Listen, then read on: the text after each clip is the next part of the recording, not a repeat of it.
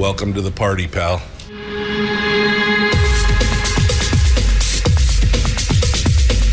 The, the Michael Dukes Show. The greed and the entitlement is astounding to me. What more could you want from a low budget radio program? This is a dumpster fire. That was just BS. It is time to get a new perspective. We know just what you need, and we've got just the cure. Open wide and prepare for a steaming hot cup of freedom. I just don't fathom it. The Michael Dukes Show, streaming live across the world. Yep, across the world on the internet at uh, michaeldukeshow.com, where you'll find the links to the podcast and to the social media sites, and of course to the audio only live stream, which is up and running right now. Uh, also, of course, across the state of Alaska on uh, uh, this your favorite radio station and or translator. Welcome to Tuesday. It is beautiful. It is beautiful, man. It's beautiful. It's Tuesday. There are no tacos, although, man, I could really go for some bacon tacos right now. Uh, it is uh, it is Tuesday, which means that it is the Tuesday top three. Brad Keithley from Alaskans for Sustainable Budgets is going to be joining us on the program today. And we are going to be listening to him uh, talk about uh, a couple things. His big three today is the lack of fiscal plan. I suppose I should turn that on. Lack of fiscal plan uh, here in the state. Um, and uh, the other thing that's always missing from the stories on K through 12, the K 12 issue. And then finally, apparently, um, Brad's got a little bit of an issue. He's going to take the Alaska Policy Forum to the woodshed and ask him some questions. Like, what could you be thinking? Uh, anyway, it's going to be fun stuff. So that's going to be the weekly top three today with Brad Keithley, uh, where we're going to dissect and discuss and talk about and beat down and massage and fluff up and uh, we're gonna just we're gonna we're gonna it's it's the beatings will continue until morale improves. That's what's going to be happening. Um, so that's going on in the weekly top three uh, this week uh, in the first hour. In hour two, we will probably rehash some of the things that we went over with Brad, and I will give you my full hot take on the uh, on the on the discussion, and um, then we'll be joined by Chris Story, the man from Homer who's going to come in and uh, give us our weekly positivity boost. I have no idea what Chris is going to talk about. I normally don't. Heck, half the time when I get done talking to him, I have no idea what we talked about, but I feel better, right? I feel better. No, it's it's it's I need that. I need that weekly positivity boost. That um, you know, that that's it's good stuff. It's good stuff.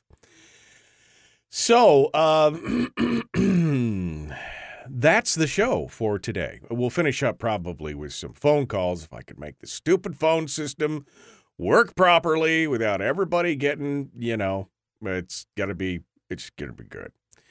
Um all right. So, uh where do we want to start? Where would we like to start in the in all the stuff that we want to, to be able to uh, uh and all the stuff that we want to be able to do it. Uh, we maybe we should start off with this story from David Boyles over at Must Read Alaska, who has got. Um, I mean, he nails it in just the headline of this uh, of this article that he uh, wrote and contributed to Must Read. Alaska education industry wants your PFD, but will our graduates even be able to read their diplomas? I mean, this is ow, ow. Um, you know, and he goes over the whole mantra and everything that we've been seeing, including the BSA has been flat funded since 2017, which is actually it's that's not even true. I mean, the base, you know, the base has been flat funded. BSA has been flat funded since 2017. That's not even the uh, Alaska Beacon has an article out talking about ahead of education funding bill. Supporters of Alaska public schools pitch their case And they go on to say the Alaska legislature hasn't increased the public school funding formula known as the base student allocation since 2016, but has intermittently improved one time. But that's not true. It is it went up 4%. Now, maybe that's not the 17% that they wanted, but it it did get it. See, this is the thing. It's like these little lies of omission that you hear all the time. I mean, if you were journalists who were unbiased, you would at least admit that it has gone up, just not to the level to which supporters want. Right?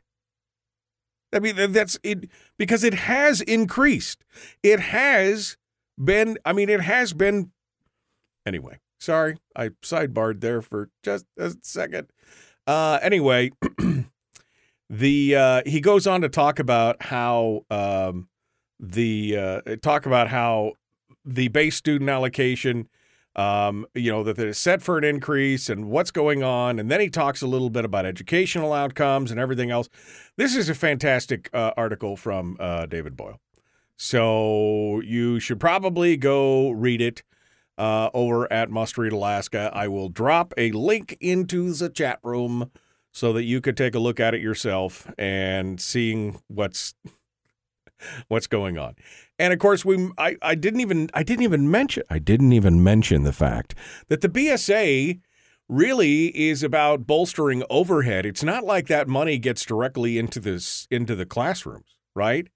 I mean, that money is mostly about overhead, taking care of administrators and and and you know costs and things like that. It's not money that's getting directly into the classroom.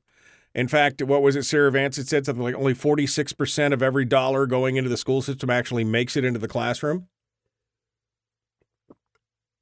I mean, when you've got 54% of your overhead or 54% of your budget being eaten up by overhead, you you you may want to um, you may want to talk about that. You just might want to do it. Uh, talk about landing on your feet. Um, it, it, Heidi Drygas, who was, of course, the former commissioner of labor and workforce development under Governor Bill Walker, and her for and his former running mate for this last gubernatorial race, has now become the leader of the Democratic uh, executive director for the Alaska uh, State Employees Union. Um, yeah, you know, it's it's it's good. It's she's the you know, good to know that no matter what happens, you can always land on your feet and get that job you wanted. Slurping off the gov- governmental teat all over again. I mean, it's just good, good, good on you. Good, good for you. Good for you.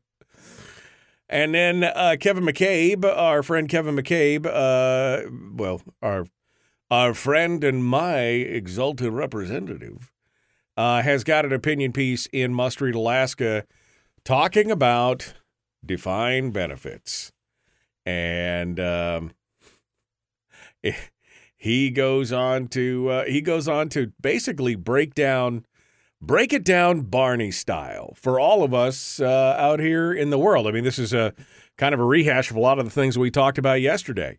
But this is a great piece for those who are foolish enough not to listen to the Michael Duke show to get all the details on this. And in fact, he goes into some discussions uh, about, um, you know, to uh, about other places that have been uh, damaged and injured by the uh, defined benefits program. To squirm out of bankruptcy in 2014, Detroit politicians cut existing defined benefit pensions by almost 5% and eliminated other benefits entirely. Some benefit loss was even retroactive. Retirees had to give money back as well as pay for health care plans. Now, the problem here in the state of Alaska is that we basically have a clause in our Constitution that says that those contracts with state employees essentially become constitutional amendments that you cannot, you're breaking the Constitution if you break faith in the defined benefits. So we wouldn't be able to do like Detroit did. Or Rhode Island in 2011, they realized that they had saved only 56% of the money needed to fund Rhode Island's pension promises, their defined benefit plan. To avoid the disaster, they spent four years overhauling the state defined benefit plans. Retirees past and future lost upon, uh, some of their uh, supposedly defined benefits. Now, of course, again, we can't do that here in the state of Alaska because of that stupid clause in our Constitution. Uh, defined benefits pensions are sometimes called the golden handcuffs. They penalize people who switch employees too soon. Uh, but they also are the golden handcuffs for the state because we are locked in no matter what. Uh, again, you can go out and read this uh, piece from uh, Kevin McCabe uh, over at Must Read Alaska as well. So there's just a few of the a few of the bullet points on the headlines that I want to hit you guys with this morning. Uh, and yes, I have not had my coffee yet. So just in case you were wondering, that's uh, that's how it all that's how it all gets down. Um, and what was the final piece that I wanted to talk about? Um, oh, well, I guess I'll talk about this. This is the uh, this is the this is my good news segment for today. Uh, from KTUU, Alaskans are once again making their presence known on the national culinary scene. Three chefs and one restaurateur have receiving uh, the nominations for the James Beard Foundation Award this last week.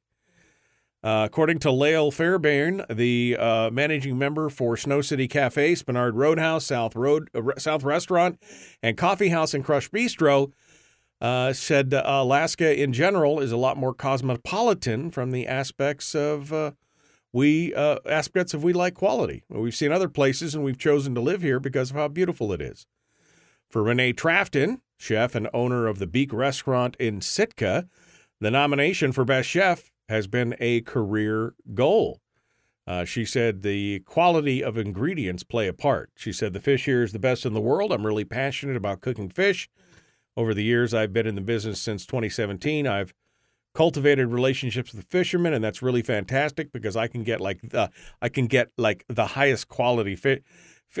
sorry, the way that this per- they literally wrote this uh, from a direct quote, and it's like I've like cultivated relationships with fishermen, and that's really fantastic because I get like the highest quality fish with not much difficulty. You know what I mean? I mean, I love it. I love it. Congratulations to her, by the way. Second year in a row, Chef Nathan Bentley and Altura Bistro in Anchorage have been nominated in the Best Chef category as well. He said it feels amazing. It really does. Born and raised in Anchorage, Bentley went through UAA's culinary program to get his start. Beau Schooler, chef and co owner of In Bocca al Lupo in Juneau, says that although his name is on the award, it's a team effort. We got a really good staff here. We got a really good front house that makes people feel welcome whenever they walk in. So I got to say, just a good team effort. Fairbairn, who's nominated for Outstanding Restaurateur, was putting together the business plan for Snow City Cafe 25 years ago. She felt Anchorage was underserved in the restaurant market, but not anymore. They've got a wide variety of restaurants. So they'll find out at the end of March whether or not they won uh, any or all of the awards. So congratulations to four Alaskan chefs nominated for the James, the prestigious James Beard Award. That's a little piece of good news for people, non political because everybody has to eat. Everybody likes to eat. I definitely like to eat. I mean, come on, seriously. All right, we got to go. Uh, Brad Keithley coming up and joining us, another man who likes to eat. Well, sometimes. I mean, you know. Let's uh, let's continue.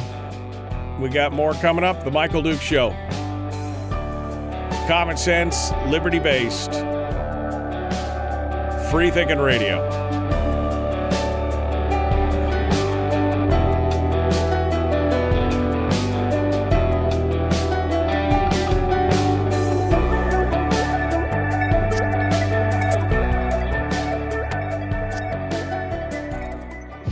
If you missed the show, you can listen to it on your time with Dukes on Demand.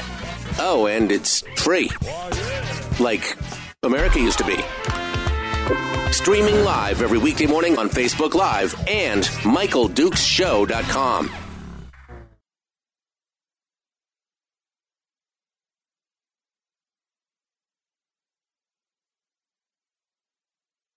Okay. Sorry, I just accidentally killed something that I wasn't supposed to kill. I mean, not kill, but closed. You know what I mean? I wouldn't actually kill something. That would be inhuman and cruel. Now, what am I saying? It doesn't matter. All right. Um, come on. Come back to me. Come back to me. Yes, right there. There it is. Got it. All right. Damn, son. Get us all going on Tuesday morning. You ready to go? I see that uh, Brad is thoughtfully stroking his jaw in the green room, wondering why he continues to come on this program because, my God, he could do better things with his morning than come on here. To which I say, Poppycock! Best use of your time ever. Best use of your time ever. Good morning, my friend. How are you doing? Michael, I'm doing great today. How about you? You know, not too bad. Not too not too bad. I see we're both sweatshirted up with some of our favorite things. So I mean, you know, what's it, it you know, what is this? Casual Tuesdays? I mean, the heck, man. This this is it's chilly in the morning Tuesday. Yeah, it's not it's not now. I grabbed it this morning. I looked at it and went, that feels about right this morning. So all right. So are you gonna are you gonna fire your producer for you know killing things? Yes, I'm going to fire him and then rehire him immediately because there's nobody else to do the job. Gonna fire him and scold him, and then you know he'll be rehired with extra pay. That's the thing. Every time I rehire him, he's got to get more pay. So try not to fire him too much. Um.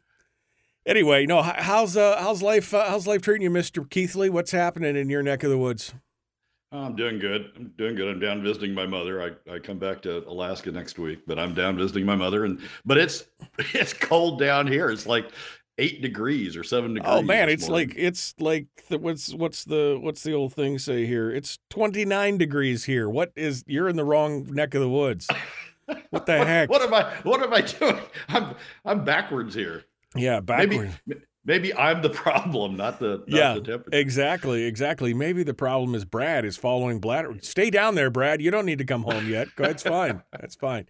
Well, I hope your mom is well, and uh, I hope that uh, uh, everything continues to go well here. Uh, I've been reading your stories, uh, uh, reading the stories that we've been discussing back and forth, and then of course the ones for the weekly top three today. I got to say. Uh, I I have been in the past a fan of James Brooks. I thought he was a pretty decent journalist, although not as always as balanced as I'd like to see.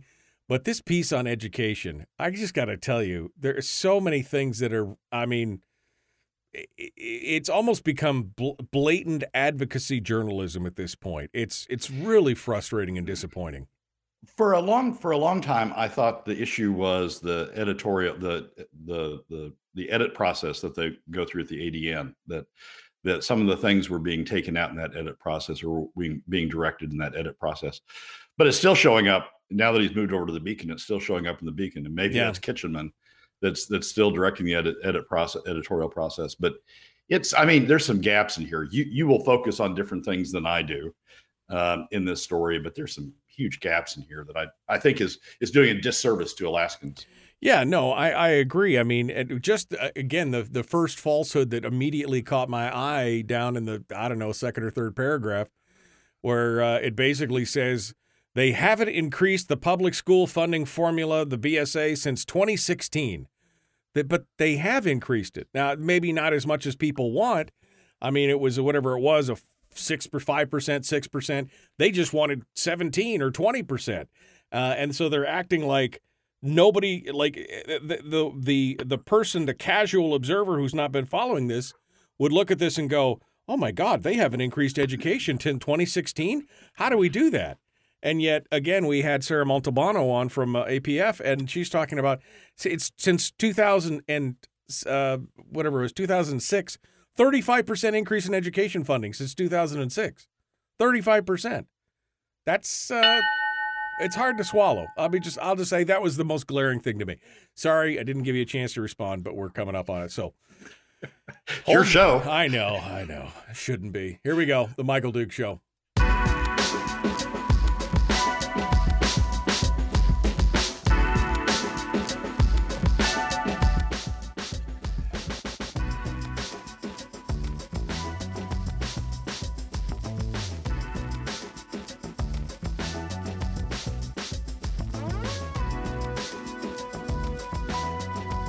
Right, we're continuing now. Brad Keithley from Alaskans for Sustainable Budgets uh, comes on board every Tuesday to go over the what we call the the Tuesday the top three, the weekly top three, uh, and uh, he comes on to give us that. Today we're going to talk a bit about.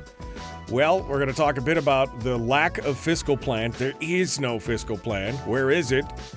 Uh, the thing that's always missing from the K through 12 stories uh, that you hear in the newspaper, and he's got a bone to pick with the Alaska Policy Forum, which hopefully we'll get to here near the end of the uh, morning broadcast. Brad Keithley uh, joins us uh, right now. In fact, he's already in the chat room hanging out with me. Good morning, Brad. How are you doing? Michael, I'm doing great today. How about you? Uh, you know what? I'm not. I'm not doing too bad. All right, so let's um, let's let's jump in with I mean just deep deep end with both feet. There is no fiscal plan, Brad. Where where's the where's the fiscal plan, Brad? Where is it? We're we're looking for it. Help me. Where's Waldo? Where's I'm looking for the guy with the striped shirt and the glasses. Where's Waldo? Somewhere out there.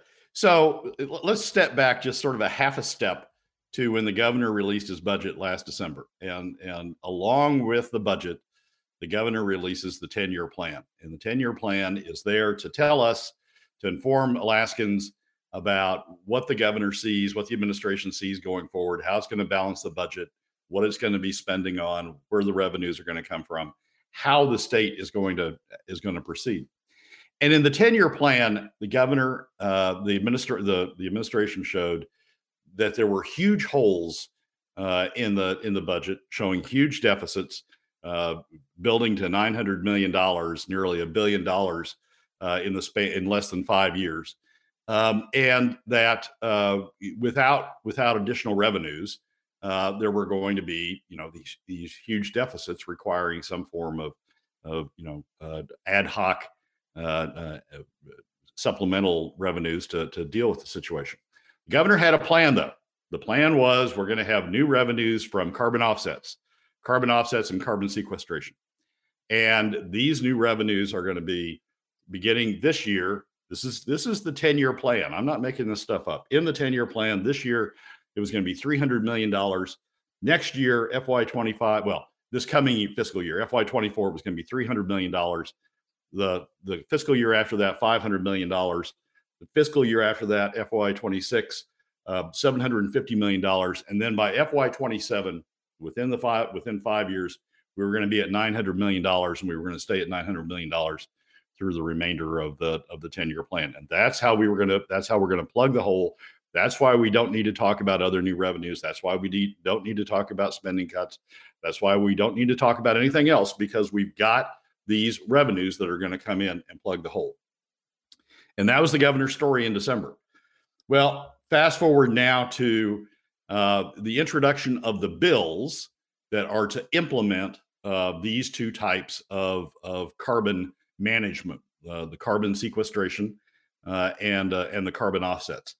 Um, and here's what, and, and, and when you introduce a bill that has fiscal implications, you have to you have to accompany it with a fiscal note. And the fiscal note talks about both the anticipated costs and the anticipated revenues uh, from the plan.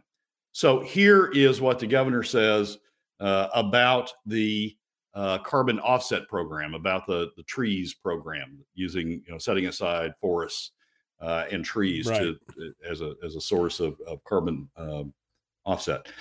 Revenue, and this is this is from the revenue section. Revenues are not specifically estimated because of the market and timeline uncertainty for carbon offset markets. After legislative enactment, the department assumes that programs stand up and initial project solicitations would occur during uh, calendar year 23 and 24. Project development is estimated to begin in calendar year 23 and 20, 24 and 25. It is possible that initial leasing revenues could occur after enactment based on market response, but the size of these revenues is currently indeterminate. Current approximations for voluntary carbon offset projects have a development timeline of at least 18 months before generating credits, and thus the first credits from projects could begin to accrue in calendar year 25, 26, and 27, or 27, based on uh, when they are they are initiated by market participants. The carbon offset program proposed by legislation could potentially fund future program expenses potentially fund future program expenses and require revenue from the program and, and require revenue from the program to cover its costs. So remember, $300 million next year, the 10 year plan, $300 Yeah. million dollars next year, no, nothing else going on in the 10 year plan to cover these deficits. $300 million 10 year next year, um, uh, $500 million, $750 million, $900 million uh, by calendar, by fiscal year 27. None of those numbers, none of those numbers appear uh, in this particular part uh, of the budget, in this particular part of the carbon management plan. Um, and revenues are not specifically estimated because of the, of the market and timeline uncertainty. Carbon sequestration, using the uh, the uh, uh, uh, reservoirs in the Cook Inlet to inject uh, carbon uh, and and sequester it, take it out of the atmosphere, or take it potentially from entering the atmosphere and, and sequestering it underground. This is what the administration has to say about this. Revenue potential is uncertain at, at this stage. Um, while the 45Q credit, this is talking about federal legislation, while the 45Q credit will reduce the state's corporate income tax collection because the state tax code adopts by reference the federal tax code, there are numerous fees, penalties, and other charges that will generate the revenue necessary to administer this new program. Additionally, there is potential for the state to monetize carbon inject potential for the state to monetize carbon injection from other jurisdictions for a fee once the program is underway. For these reasons, and because obtaining a Class Six prim- primacy from, envir- from the Environmental Protection Agency will take time, the Department of Revenue cannot say within an acceptable margin of error where, when, what the ultimate revenue potential will be at this stage or when. So we, we've got we've got a 10-year plan that's entirely, entirely, entirely dependent on on this revenue stream to Right. balance Right. to avoid PFD cuts, to avoid um, uh, deficits that take additional savings, to avoid uh, all sorts of things. Entirely dependent on these revenues. And but when push comes to shove, when revenue has to face fess up and talk about what the revenue potential is, it's like I don't I, I don't know. I don't revenues. Are we going to get revenues out of these? Well, it's like it's like December. They released a fictional bestseller, right? Here it is. Here's what it is. It's gonna be great. It's gonna be bells and whistles and all this, and then they come down to actually game day, and here's your plan, and it's like, well, it might make money sometime, maybe down the road. It might be. But you said in December, but I know, but it's maybe. It's might be. Um, carbon offset is the new cryptocurrency for the government. Harold is not wrong in this instance. That is true. I mean, that's kind of like the whole deal. How much is it going to be? Nobody knows. there's there's this huge disconnect in in all honesty between the governor who who who will not mention taxes who will not mention alternative revenues huge disconnect between the governor who has you know this this pie in the sky story about how we're going to solve everything and revenue who's charged with actually you know on the ground coming up with defensible numbers that they can defend in front of the in front of the legislature and revenue who you know says, "Wait, wait, wait, wait, wait! You want us to put revenues on the on uh, numbers on the on the table? We can't do that." And, Right. and it's way it's way out in the future and it's indeterminate, and I don't know. So what what what the governor is setting up, the fiscal plan that the governor has set up, is PFD cuts. No alternative revenues. No, the the the the the reality of these carbon management fees, you know, blown apart by his own revenue department. The only thing that's remaining that the legislature has gone to time after time after time. The only thing remaining is PFD cuts. So, so the governor who who who tells us all's well in the world, you know, it's a it's a great day for Alaska. We've got all of these revenues coming in. Trust me. I got this. Trust me, I got this. It, the state has no fiscal plan, Michael, and it's just it, it is it is one of the most frustrating things that you know in in in my entire time dealing with this that I've that I've that I've come across. You know, in previous in previous budgets, it was we're going to cut spending. In FY21, we're going to talk about we're going to talk about substitute revenues. We're going to talk about new revenues that, that can substitute for for PFD cuts. We had a plan. Now, getting it through the legislature was something else, but at least we had a plan for how we were going to do this. Now we have no plan.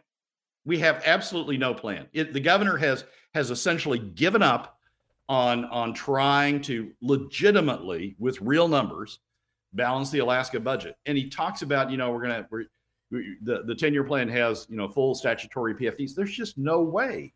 Well, given given what his re, his own revenue department is. He's and he's trying to have his cake and eat it too, right? He puts up this bestseller, fictionalized bestseller of the new revenues coming in, and then on the other hand, he puts up the four thousand dollar PFD. Now, I look, I applaud him for the PFD, but you can't have it both ways. He's trying to appease everybody. That's the thing. He's gone from the uh, the the person that made everybody mad over the whole 2018 budgetary process and the sky is falling and it's the apocalypse to let me please everybody all the time. You get the $4,000 PFD, we get these fictitious you know carbon offset credits and tax credits and everything else.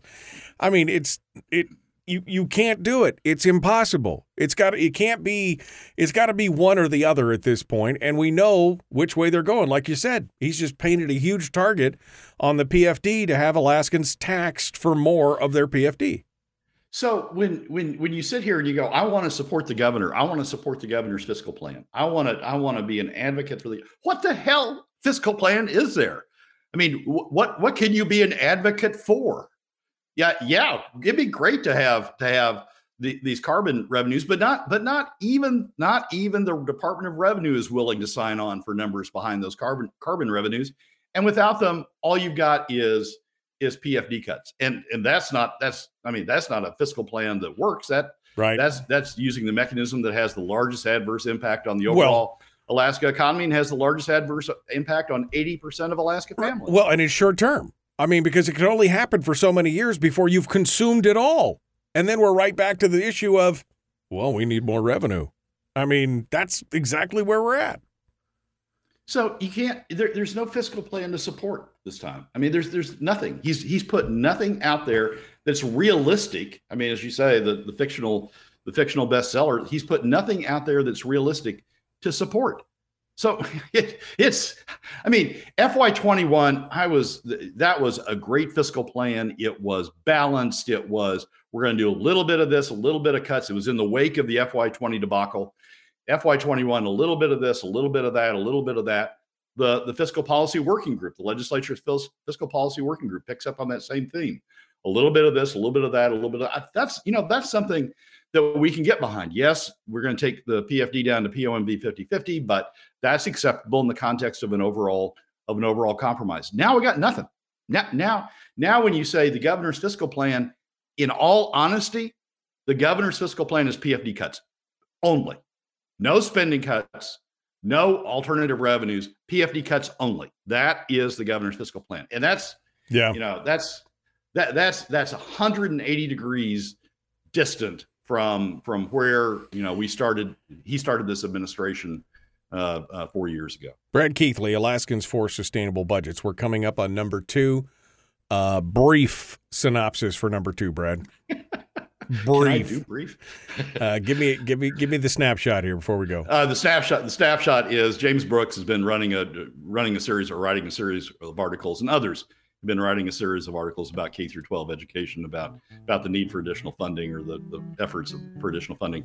But they're leaving out one particular fact that I think is critical for Alaskans to uh, to understand, and uh, and and we're going to talk about what that fact is. They're leaving out many critical facts. You're going to focus on one of them. I think. Let me amend your statement there because they are leaving out many critical facts, but. One of them for sure. All right, Brad Keithley, Alaska's for Sustainable Budgets. We're going to get more. We're going to be back right after this. The Michael Duke Show. Common sense, liberty based, free thinking radio.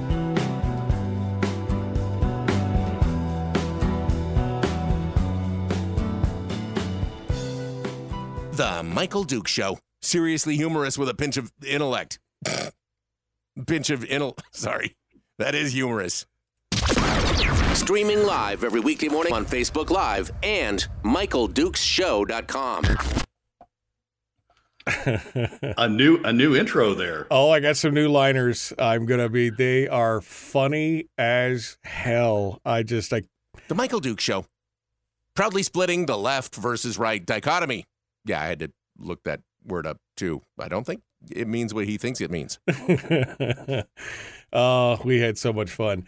Uh, all right, uh, Brad. Uh, I, this is you know it, this is becoming an exercise in frustration. Um, I mean, we've been doing this for a long time, but to cover the same thing, uh, you know, and to point out the fallacies of what people are doing, and then to watch them do it anyway, and then scratch their heads and go, I don't know why we're in this fiscal crisis. I have no idea why we're in this fiscal mess.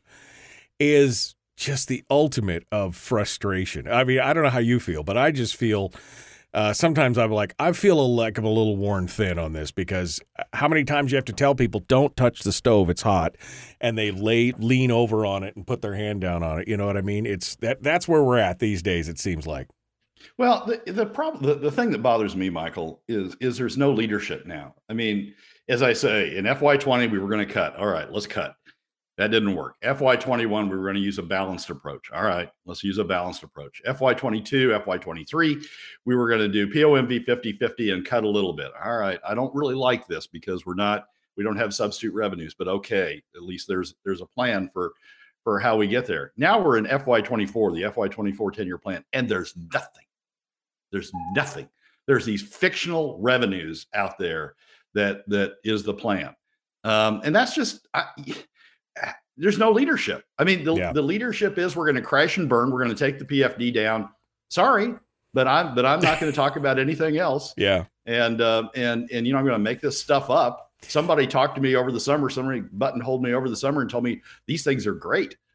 Um, sort of like you know somebody once once talked to somebody about the LNG project. These numbers are great, right? Um, and we're going to stick those in there for a while. I, it's just um, and, the legislature, the legislature is reacting in a way. Uh, you know, you, you, listen to Cathy Giessel talk about it. Well, we're going to take this stuff seriously. We're going to be deliberate about it because it has long-term consequences. Yeah, it has long-term consequences, and yes, you need to be deliberate about it. But the but since the alternative is PFD cuts, and she doesn't care about PFD cuts. In fact, she kind of likes PFD cuts. They're not going to they're not going to speed through. They're not going to you know give give a, uh, expedited consideration to to this proposal because the alternative is PFD cuts and, and they don't care about them. Right. You know, if there were, if we had taxes, if we had substitute revenues sitting down there, and and this program would back out those taxes, they'd be all over it. It would be, you know, let's get a special committee, let's focus on this stuff, let's get it through. But since the alternative, the only alternative the governor has given them is PFD cuts, the only alternative they have is, is PFD. They're fine with that. So let's take all the time in the world uh, to go through this world to go through this program. It's just there's just no leadership. The governor in the second term, you know, we talked at one point about was he going to try to be a legacy governor or was he going to try to be was he going to try to leave a legacy or was he you know going to start running for whatever he's running for in four to six years this answers it he's right. running for whatever he's going to run for in four to six years yeah tell, tell, tell alaskans stories uh, you know, make up make up fiction and uh, and say everything's right with the world when in fact it's not. Right. Uh, says we had a special committee. That was the fiscal policy working group, and we had a plan, and it was laid out. And no, it was not going to make it was not going to make everybody happy. In fact, everybody was probably going to be mad about some part of it. Um, but it was a pretty it was a pretty damn good plan overall, and so not surprising that. Uh, that they have now ignored it because they don't. Again, here's the thing this has been, in my opinion, Brad, this has always been about avoidance. Avoiding the main issue, and I was talking about this yesterday with uh, with Rob Myers. This has always been about avoiding the issue of spending. And Rob Rob makes the point that you know what happens if we get new oil revenues? What happens if we do drill for more oil? Well, what happens is they spend all that money too because we have not addressed the main issue. The boogeyman in the room, the 10 million pound elephant, is the fact that they will spend every dollar that crosses their desk plus some. There's no appetite to quell the spending in the state of Alaska. Well, and and and and this certainly and and and this certainly this certainly doesn't put a constraint on that because they have PFDs. I mean, they can just keep cutting the PFDs. So when the governor talks about we need nine hundred million dollars in four in four fiscal years in order to balance the budget, fine, we'll just take it out of the PFD. I mean, it's just they have the revenues. It, the, the revenues go through their fingers on the on the on the way to Alaskan families, just like your stock your stockbroker. The revenues go through his fingers from from your investments. The revenues go through his fingers on the way to your on the way to your family. Except in this case, the state's just you know got sticky fingers. The state's just Taking hanging on to that money Yeah. on it on its way to you. So they've got the revenues. It's Yeah. just it's just a question of of you know not having substitutes for those revenues and and, Well- and as a and as a consequence continuing to take the PFD. And as a it is, and again, that's a short term fix. It's a nine hundred million dollar. Pretty soon, when you reach into the billion dollar territory, there is no PFD, and yet the deficits continue and they continue to grow, and so that means in the future we'll be right back here going, well, we need some more taxes because we're you're not paying your fair share. You haven't paid taxes. That's how it works.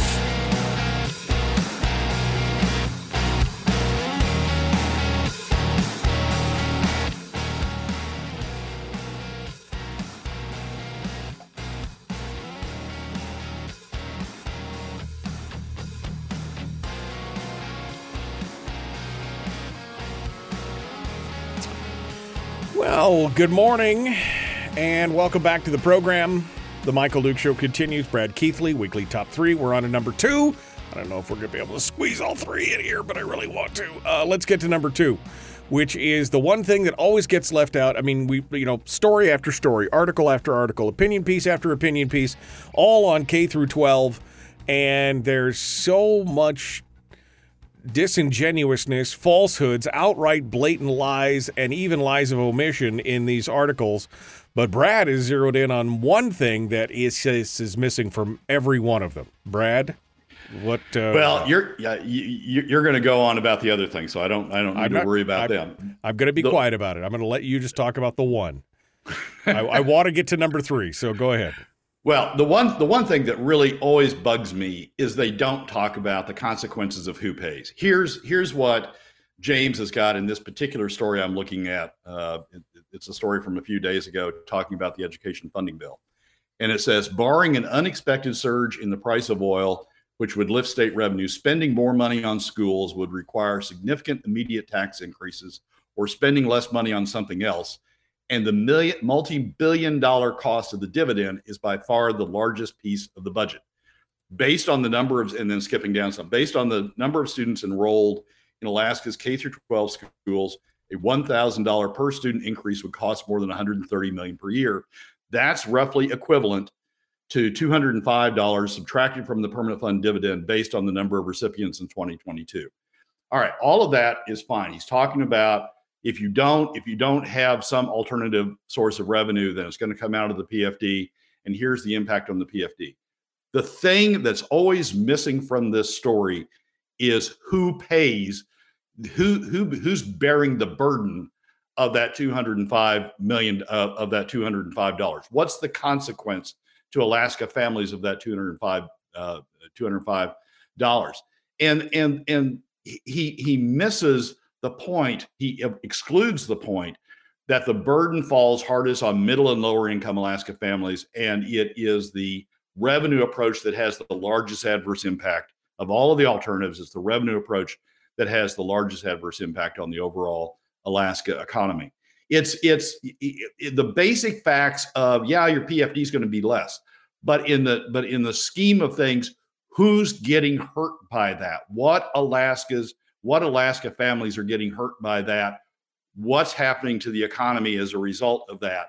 Um, he's he's just skipping over it. And it's not like the facts aren't out there. The undisputed facts aren't out there. The two, two, 2016 ISER study and the and the 2017 itep study tell you exactly who gets hurt by that and tell you exactly what the consequences to the alaska economy is of that and tell you exactly how that compares to the impact of, of substitute revenue sources to to to meet uh, to meet the additional spending requirements or to meet meet the shortfall. It's not like the facts aren't out there; the facts are sitting right there.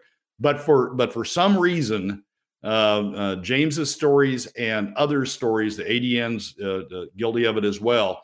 They never take the next step and talk about who's getting hurt by that. And so, you know, you have middle and, and lower income Alaska families that are sitting there going, "I don't know. I guess we have to, you know, I guess we have to pay it." No, you don't.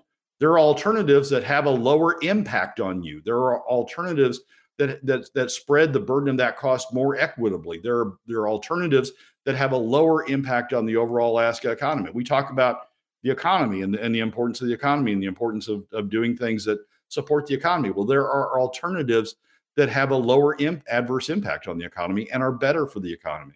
And there, there are things that that don't have the same consequence to middle and lower income Alaska families. So it's it, by missing by by excluding that fact, James is not giving Alaska families the full story. He's not enabling them to understand that there are that there are alternatives that would treat them better, treat the overall Alaska economy better. He's just leaving it at the at the blah. It's you know it's a two hundred dollars per per PFD as opposed to it's two hundred dollars per PFD. But if we did this, it would have a lower impact on eighty percent of Alaska families and be better for the overall Alaska economy. And I'm not I'm not suggesting that he editorialized that issue. There are facts in the 2016 ISER and 27 ITEP report ITEP reports that give him the factual basis to make those statements. Right, uh, but they keep missing that. Uh, again, it's only two hundred dollars, and I mean, then everybody pays, and that's how it is. But it does not look at the again the uh, the ratio of impact to the various uh, Alaskans around the state, and again. Going back to the one lever that ISER said was not the lever to pull. Please don't pull. They had a big sign on it that says, please don't pull this lever. Please, please don't. And yet they continued to do so. Um, and that's part of the problem. Uh, and yes, there's many other falsehoods and lacks and, and omissions in this article, but this is just par for the course. This is boilerplate what we're going to see in the news for the rest of this session. And this this is the Cathy Giessel spin. I mean, this is the spin that Natasha von Imhoff and Cathy Giessel want the news to give, right? They want the news to give the spin. Yeah, that everybody have, just have to pay essentially a head tax, two hundred dollars. Go on. That's that's how we're going to raise it as opposed to as opposed to hey this is the worst alternative you could take for covering for covering these additional costs there are alternatives that would have a lower impact on 80% of alaska families there's their alternatives that would have a lower pack, impact on the overall alaska government. And you know and and so you know von imhoff and and giessel get away with their spin without eh, eh, because the news isn't giving the facts that the additional facts that provide the context to understand that we're taking the worst alternative as you said pulling the lever that that ISER said please don't pull yeah no exactly and this is again this is the advocacy journalism that we're seeing these days uh, in the state i mean quite around everywhere pretty much but the state of alaska especially there is just there's no balance i mean we saw this on the defined benefits uh, article that was out yesterday five people all in favor and why it's all well and good, and one comment from Tom McKay as to why it may not work because of the funding mechanism of it and the and the cost of it. But I mean, there's just there's no balance in anything that we're talking about. Um, all right, uh, we're going to get to number three. Boom, right there. You got a bone to pick with the Alaska Policy Forum, which usually is pretty good on a lot of these things. Uh, and I'm not as mad as well. I mean, I don't know if you're mad, but I'm not as uh, um, uh, anyway number three, go. Opinion piece from Eric Cordero Gior, uh, Gior, Georgiana, Georgiana uh, over there at the yeah. Alaska Policy Forum. So Eric, Eric's a, a, friend. Eric's been on staff for uh, for various legislators for a number of years. He's moved over to uh, the Alaska Policy Forum, and and and I and I appreciate and and understand and support uh, uh, what he does. But this article is horrible. This article talks about, and we've talked about this report before. This is a report from the Tax Foundation, the DC based Tax Foundation, that looked at, at the consequence of the impact of an income tax or a sales tax on Alaska and talked about all of the adverse impact that it would that would have on Alaska families and talk about the adverse impact it would have on the Alaska economy. There's nothing in there. there the, the PFD, the, the, the problem I have with the report is it doesn't compare it to the PFD it sort of says we've got this blank slate. We don't want to have taxes. Here's all the bad things that happen from taxes. It doesn't it doesn't address the fact that we already have even more bad things happening because we we're we're using PFD cuts to fund instead. It doesn't it doesn't say it doesn't it doesn't compare the impact of the things that they say would be bad from from these additional steps it doesn't compare those to what we're already facing it doesn't compare it to the actual baseline it, it makes up a baseline that says, well, we don't have anything going on right now. So if we have taxes, it would be bad. The the the the, the correct analysis, the way a, a, an economist would look at this is, what's the baseline we've got right now? The baseline we've got right now is PFD cuts. Right. Taxes would be better yeah. than PFD cuts. Taxes still may be bad, but they're a better way of raising revenue. They're better for 80% of Alaska families. They're better for the overall economy uh, than, uh, uh, than, than, than continuing PFD cuts. And so this article goes through all sorts of bad things. You know, out migration taxes would would worsen out migration.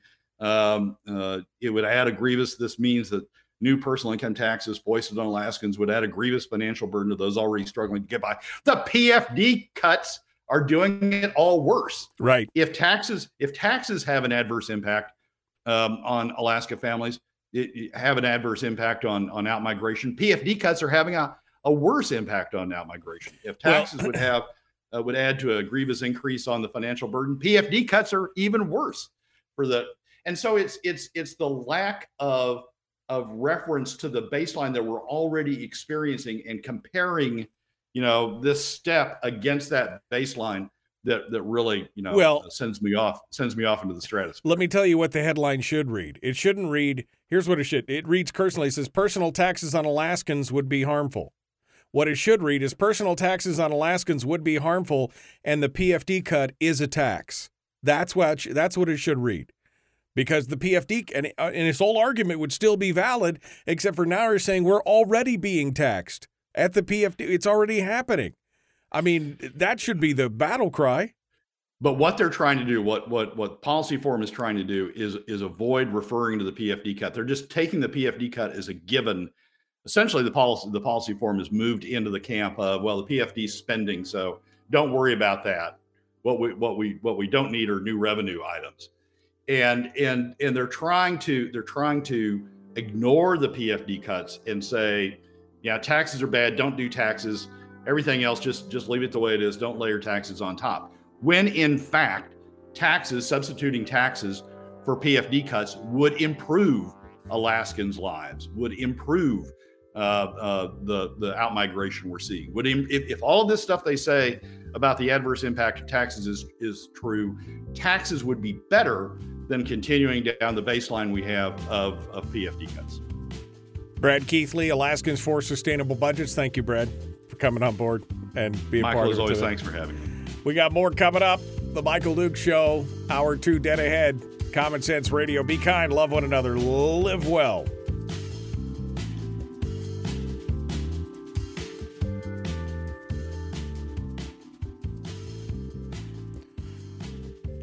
Yeah, I mean, I can see definitely your heartburn with this article. Don't get me wrong, but I mean, again, that that's the thing. They that's the one thing that you're you and I agree on. They has completely avoided the fact he doesn't want to mention the PFD cuts. He doesn't want to talk about it. They don't want to mention it because it is all the things that he just said could be based into the argument of saying, "Well, yes, you're right. You're right. You're right. You're right." Uh, by the way, the PFD cut is a tax. So all those things you just laid out of how bad they are they're happening right now. You know, this I mean that's a that's a full-on argument for getting a spending under control. Um, you know, changing the tax revenue, that's going to be a hard sell for many people. It still is a hard sell for many people because again, many of us feel like if they just change it, I mean, yes, the 20% would be more invested, but they're still going to I mean, people are there's still such an appetite for spending. They cannot stop themselves. But Michael, if we don't have substitute tax, we're, we're we, this state's not going to adopt spending cuts only, right? Yeah, we found that yeah, out. Yeah, we tried. I mean, I'm I'm still in favor of it, but find me the people who will pull the lever to say yes. We we we we tried that in 2019. It failed. So we're going to have some form of of new revenues. The question is, what form of new revenues we're going to have, and we audit, and and and that ought to be a question that we focus on. What form of new revenues are we going to have? And there ought to be two big criteria. One is three big criteria. What's the impact on Alaska families of, of each of these revenue sources? What has the least impact on least adverse impact on Alaska families? What's the impact on the overall economy of the various revenue sources? Let's find the one that has the least adverse impact on the overall Alaska economy. And what's the revenue source that creates the greatest incentive for getting spending under control? We ought to find the revenue source that has that has the, the, the greatest potential for getting spending under control. And the, and and the rev- various revenue sources have different impacts, as we've talked about, different impacts on creating incentives for um, uh, for spending, for getting impacts on on getting spending under under control. That's that ought to be the discussion we have. what this article is doing is assuming we've baked in PFD cuts, right? Don't worry, we've locked in PFD cuts. Let's not have any other form of revenue other than PFD cuts. Let's continue to let's continue to use PFD cuts because they're not arguing. This article doesn't argue. Let's get let's do spending cuts only and have no revenues on top of and have no new revenues. All it's saying is let's not have these type of new revenues. Leaving PFD cuts is the only source um, of revenues. And so what what this article is really saying is let's use let's continue to use the the the the revenue source that has the largest adverse impact on 80% of Alaska families, has the largest adverse impact on the overall Alaska economy, and has the least ab, uh, impact on getting spending under control because you leave the top 20% um, entirely out of it. And that's so if you're going to write an article about revenue sources and and and just and leave out and say, oh, these are these revenue sources are bad, and leave out the revenue source we're using that is worse than those, it, it's not an article that's it's not an article that's useful. It's not an article that it's not an article that's fair uh, uh, in addressing the current Alaska situation. Howard and sponsored. I, uh, you know, I, again, I, I have the same problems, Brad. That I, I mean, I agree. If we're going to have a conversation, we need to address and talk about the best revenue source, the best taxation possible. But again, I am still not convinced, and I think many people are not convinced, that once we have another revenue, they won't still continue to cut the PFD. I mean, where's right. where's the guarantee? I mean, that's the problem that you. I mean, the, and I agree with you. I mean, I think a flat tax is the best of all tax options. I think that if we're going to look at revenue sources, that's probably where we need to be because it hits everybody equally. But again, what is the stumbling block for them to not say, oh, well, we can do that? And then we can offset some of those taxes with a PFD cut. And so it doesn't hit every. So instead of a 2% or a 3% flat tax, it'll be a 1.5% flat tax and we'll take the rest from the PFD. So what's the, you know, what's the. That would, that would still be better off. We'd still be better off with that, by the way. I mean, a flat tax for any portion of the PFD replaced by a flat tax or any other form of taxation is better for Alaskans than strictly using than strictly using PFD cuts. But Michael, the answer the answer to that question is is the spending cap, right? I mean, it's it's the it's the answer that the that the administration came to in the FY21 10-year plan. Is the answer that the that the legislative working group, fiscal policy working group came to, you know, two years ago. It's include a spending cap as part of the overall picture. Now you can't you can't just do a spending cap and still leave the PFD out there, the PFD cuts out there dangling. That doesn't work. But you know, as part of an overall plan to add in that additional guarantee, then you add on a spending cap, and that and that locks in the the guarantee that you're looking for. Well, again, lots of moving parts. Again, my major fear is they do everything except for put the spending cap in, and then you know. I mean, right? I mean, that's that's that. It, you can't admit that that's not a possibility that they could do that and then put in some either don't put in a spending cap or they put in a spending cap that's so ineffectual it's basically useless. So, so we've seen the solution. The solution then is continued PFD cuts. No, I mean, I, you, you, you, you argue your way out of everything else, and and where does that leave us? That leaves us with continued PFD cuts from now until until until the the end of time. Right. And and that and that's a solution. Again, that's a solution that has the largest adverse impact on the over on eighty percent of Alaska families and on the overall economy. Right. Well, I mean, again, I'm, all the options are bad. Would you like the poop sandwich or the diarrhea milkshake? I would like neither. That's the problem. But I can't find anybody to support my idea of cutting the state government down to a sustainable level. So, I mean, you know, so so no so no alternative revenues. We'll just keep using. We'll make up no, these fictional I, revenues. No, we'll I'm, just, I'm with you, Brad. Don't get me wrong. I'm with you. We have to address this in some way. My, but again, we have to be prepared for the we have to be prepared for what could possibly come down the road. And I think again, possibly, this could you know, eh, we have to just be ready for any eventuality in that case. I don't disagree, Michael, that we have to take it into account. I don't disagree that we have to structure it in a way to make sure that that doesn't happen. I don't disagree that we have to have a, a spending cap that, that that that works along with everything else. That's fine. But to continue to say we can't talk about alternative revenues because oh my God, this might happen. All that where that leaves us is continued PFD cuts year after year. After I agree. Year after year, I, I do agree with on, that. I gotta go. Relying on on the absolute word.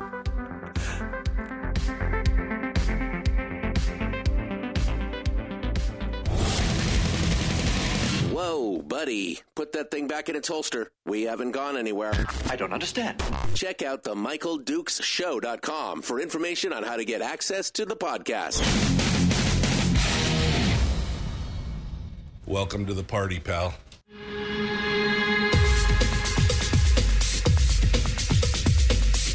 The, the Michael Dukes Show. The greed and the entitlement is astounding to me.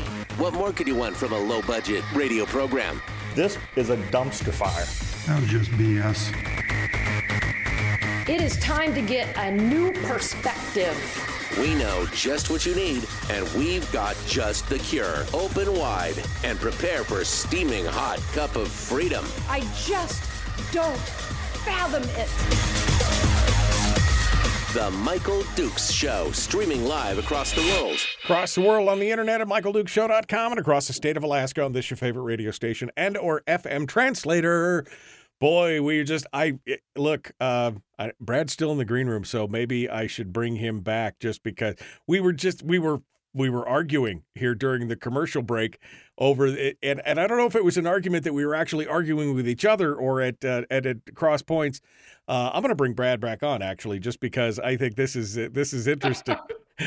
because no, I mean you're not wrong. This is the thing. So for just to set up some context, I was talking to Brad about the problem of you know what if we get a flat tax, you know, which is is the best form. I think we've all agreed. Well, maybe not you, not everybody, but Brad and I have agreed that if you're gonna have to, if you have to have, if you must have the gun pointed at your head, it must be the smallest caliber gun possible, and that's what we're looking at. The the flat tax is a good tax, but I said, what is to say they don't get the flat tax?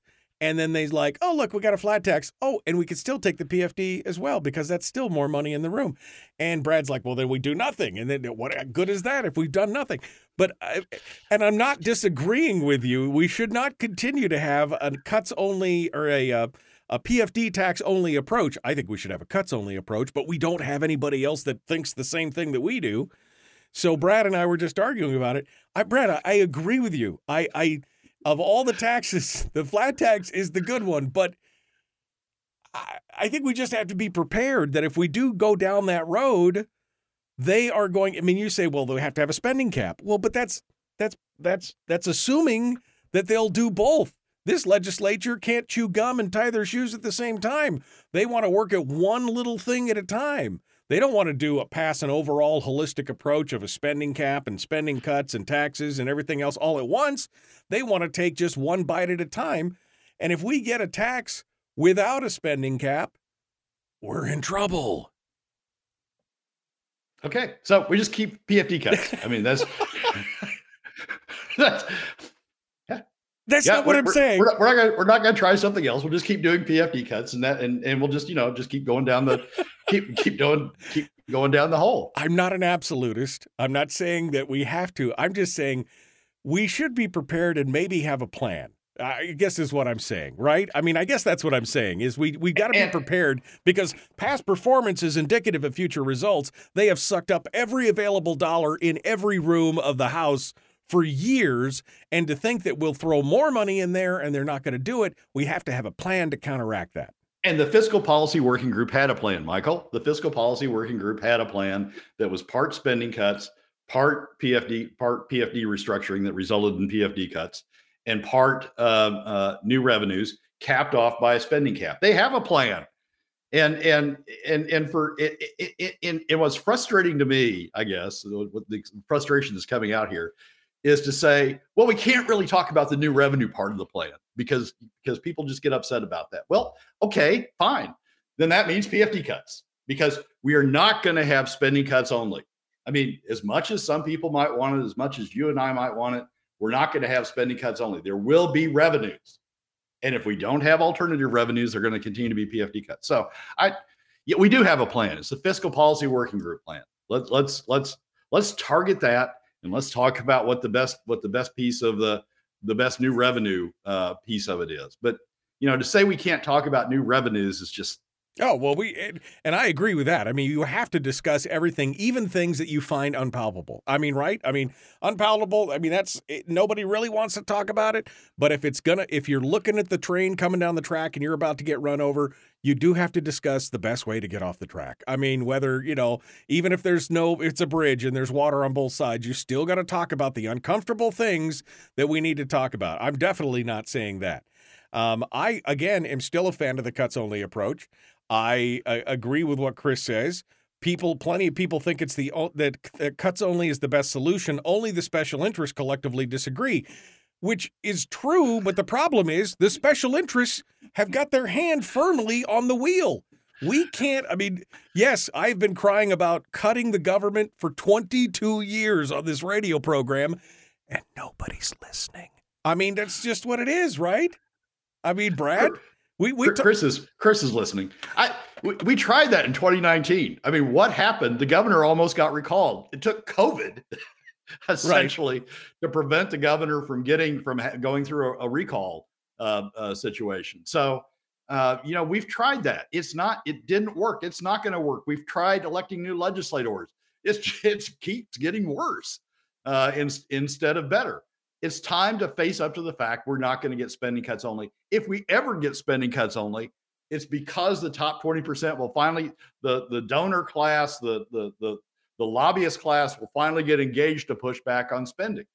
It's it, we're not going to get spending cuts only, you know, just with the with the PFD sitting out there as the as the alternative revenue source. So, you know, if we don't, if we're not going to talk about alternative revenues, we're not going to talk about substitutes for PFD cuts as part of an overall plan part of an overall plan. Let me let me let me add that phrase. Maybe that'll help.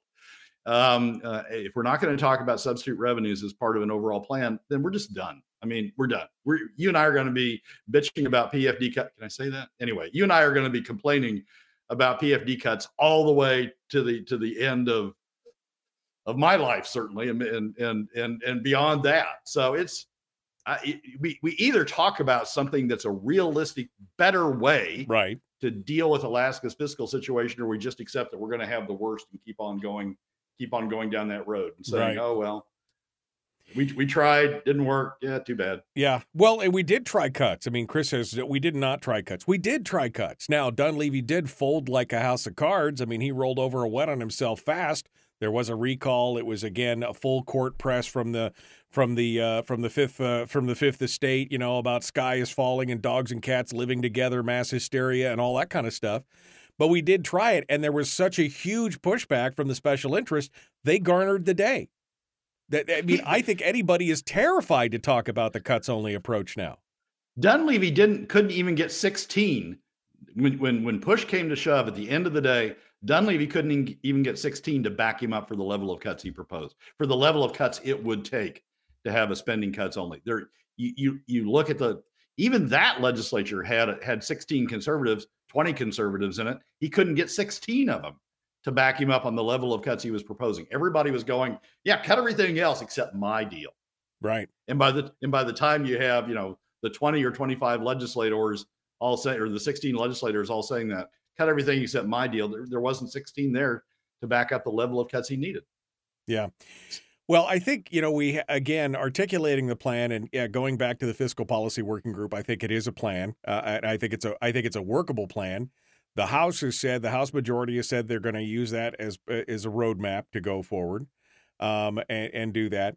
But we do have to have. I mean, I, we're going to continue to talk about other tax revenues. We're going to do it on this program. We're going to talk about it. I may not like it.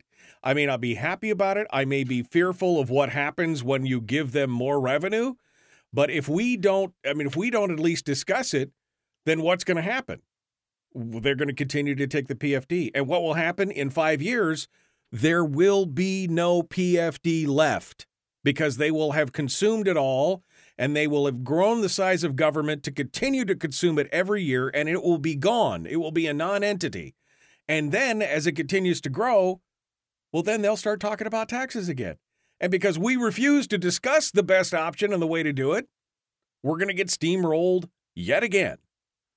So while I uh, disagree with Brad in the one aspect, I agree on the other because we had, if we had a plan, if we had a plan and a plan that could do it, and we had the people to be able to put it through, like a spending cap and some of these other pieces, and a holistic approach, we could we could do that. I mean, right? We could we could take another crack at this with uh with other revenues and at least see what happens. I mean, what's the you know see what happens. That's what the fiscal policy working group did. I mean, they they they sat down. You had ben, everybody from Ben Carpenter to Jonathan Kreiss-Tomkins on the on the committee, Jesse Kiehl on the committee. Uh, you had conservatives and uh, uh, the right of the legislature, the left of the legislature, uh, and they agreed on this plan that included some some alternative revenues to replace uh, to replace PFD cuts. The governor's FY21 uh, 10 year plan had that same approach. A little bit of this, a little bit of that, a little bit of something else, so that no one entity takes takes the hit. Uh, and and and that's what it's gonna. That's what that's what we're gonna. That's what we're gonna need to do. So yeah, you you and I can argue about you and I can argue about this, but in the context in the context of an overall plan, in the context, let's just take the fiscal policy working group plan as a given in the in that context in the in the in in the context of an overall plan we're going to need alternative revenues as part of that if we don't have alternative or substitute revenues as part of that it's going to be pfd cuts i mean it, it, that's the problem with the spending cap you can you can set a spending cap but if you don't solve the pfd situation what's going to happen is they're just going to take you know pfd cuts all the way up to the spending cap and the things that are outside the spending cap like like the capital budget and other things they'll take the pfd for that too because right. they won't have any substitute revenues so substitute revenues have to be part of of any plan. And for and to and to pick on them and say we're not going to do substitute revenues, then we're just right. saying, okay, PFD cuts all the way down to the end.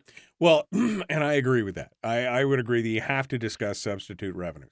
I mean, and from a personal standpoint, if I could wave a, if I could wave a magic wand today and say, you know, put into place, you know, we have to have the same revenues and everything else, but put into place. If I waved a magic wand and had a three percent flat tax today, uh, I mean, my family, we would be well ahead with a 3% flat tax versus a PFD cut because, I mean, they are taking.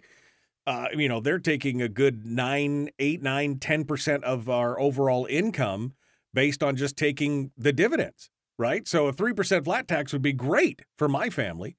Um, but again, my fear is they take the 3% and yet they still carve into the other one. So, but all right, so it's, so it's got to be in the context of the overall plan that includes a spending cap. Exactly, right? it's got to be. I mean, that's the thing. We we've got to we've got to find that holistic. I don't know how and, you. And here's the and so back to where we were in segment three. Here's the problem with the Alaska Policy Forum piece. It doesn't talk about uh, alternative revenues in that context. It just says right. alternative revenues are bad. We can't, oh, we can't have those because they'd have a bad impact on the economy. What they don't say is in the context of an overall solution, they'd, they'd actually have a positive impact on the economy because they take away they take away the worst alternative. They take away some of the worst alternative, which is PFD cuts. So it's it, it's a misleading piece. It's a misleading argument that the policy forum is putting out there by just focusing on that particular piece and saying that's bad. We can't do right. that. We have to do that right as part of the overall plan. I agree with that. I agree. All right. Well, thanks for sticking over and arguing with me because that was fun. Uh, but I mean, again, even though I disagree with the principle of taxes in general. I mean, I, I, think that's just a generalized taxation is theft, and I agree. But we're already being taxed, so we have to discuss all the options that are on the table. As un as distasteful as that may be, and as much as that may rankle your libertarian slash conservative slash Republican feathers, we still have to talk about it. The pros and cons. At least have a discussion about it. But we're going to. Um, uh, we're going to have to see. I, I mean, I at this point am doubting whether there's the political will to even take up the fiscal policy working group plan. There may be in the House majority, but now you've got the minority plus the plus the Senate and everything else. It's going to be very difficult. It's going to be very plus, very difficult. Plus the governor. I mean, the governor's often is you know fantasy world of of uh, of, of these carbon management revenues solving the yeah. entire problem. So yeah. the governor's got to get governor's got to reengage. Well, it's uh, an interesting conversation, if nothing else, and uh, one that I think we will continue to have. So, Brad, thank you so much for coming on board this morning and joining us. Folks, we got to go. Uh, Chris Story's up next, The Michael Duke Show. We need the positivity now because, ow, We're going to be back with more of the Michael Duke Show. Common sense, liberty based, free thinking radio. If you missed the show, you can listen to it on your time with Dukes on Demand. Oh, and it's free. Like America used to be. Streaming live every weekday morning on Facebook Live and MichaelDukesShow.com.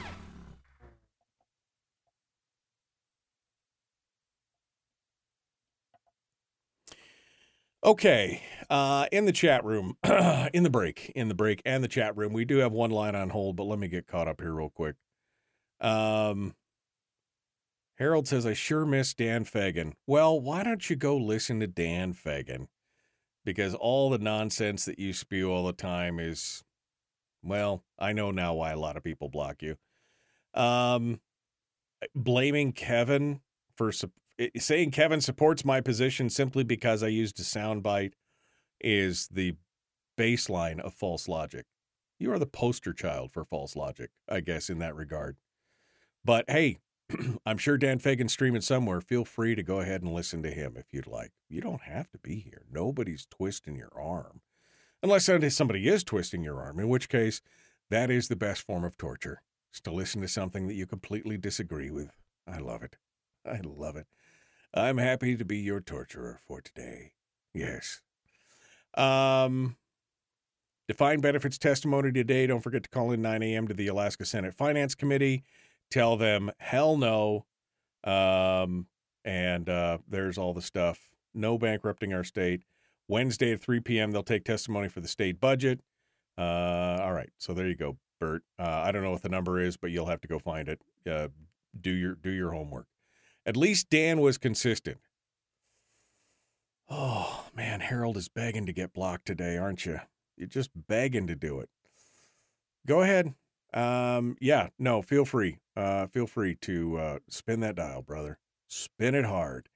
If you don't like it, mm, that's right. Nobody else does anyway, so it's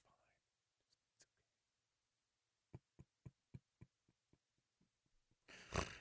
Oh man, let me go back to some of the other. Grow the private economy, says Donna Arduin. Yes, I'm all about that. I mean, that's that's why I'm having such a hard time with this whole concept. Um. Uh, ba ba ba ba ba ba. Uh, and again, Chris is Chris is just emulating my fears here. Or get a three percent flat tax. They continue to tax the PFD anyway. I mean, that's exactly that's exactly the problem. Um,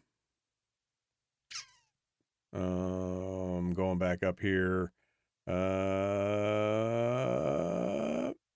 okay. I think we're, I think we're back to the end of the last, back to the end of the last segment here. Okay. That's it. That's it. A lot. Okay. Uh, Look at that. Chris Story is ready to join us. Before we join, Chris is on the line right now. I do have to go over to this call real quick because they've been on hold for a bit.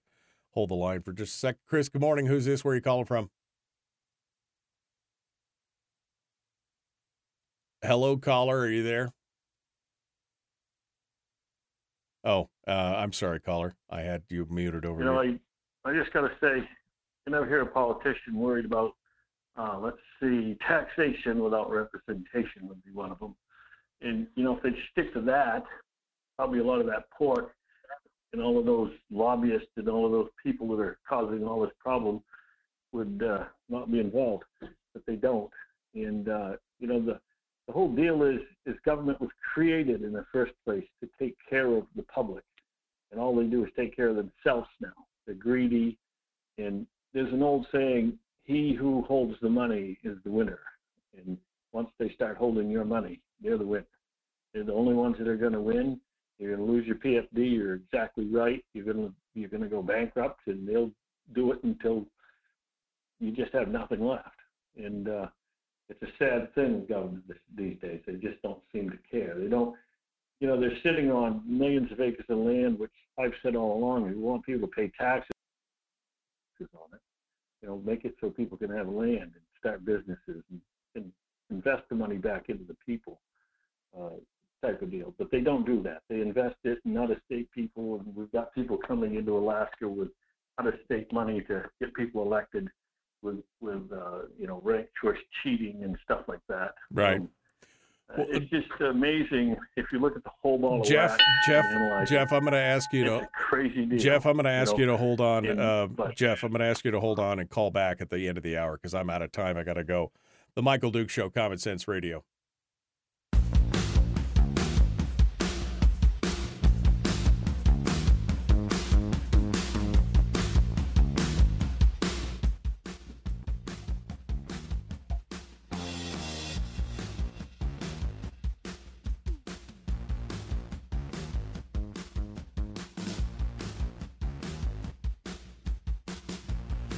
Right, welcome back to the program. Thanks for continuing uh, uh, with us today. Chris Story is about to join us, the man from uh, Homer. He uh, comes in to give us our weekly dose of positivity.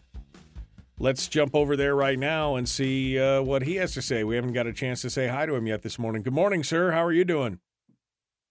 Good morning, Michael. On top of the world, right where I belong. right where you belong. Well, that's that's good to know. It's it's all.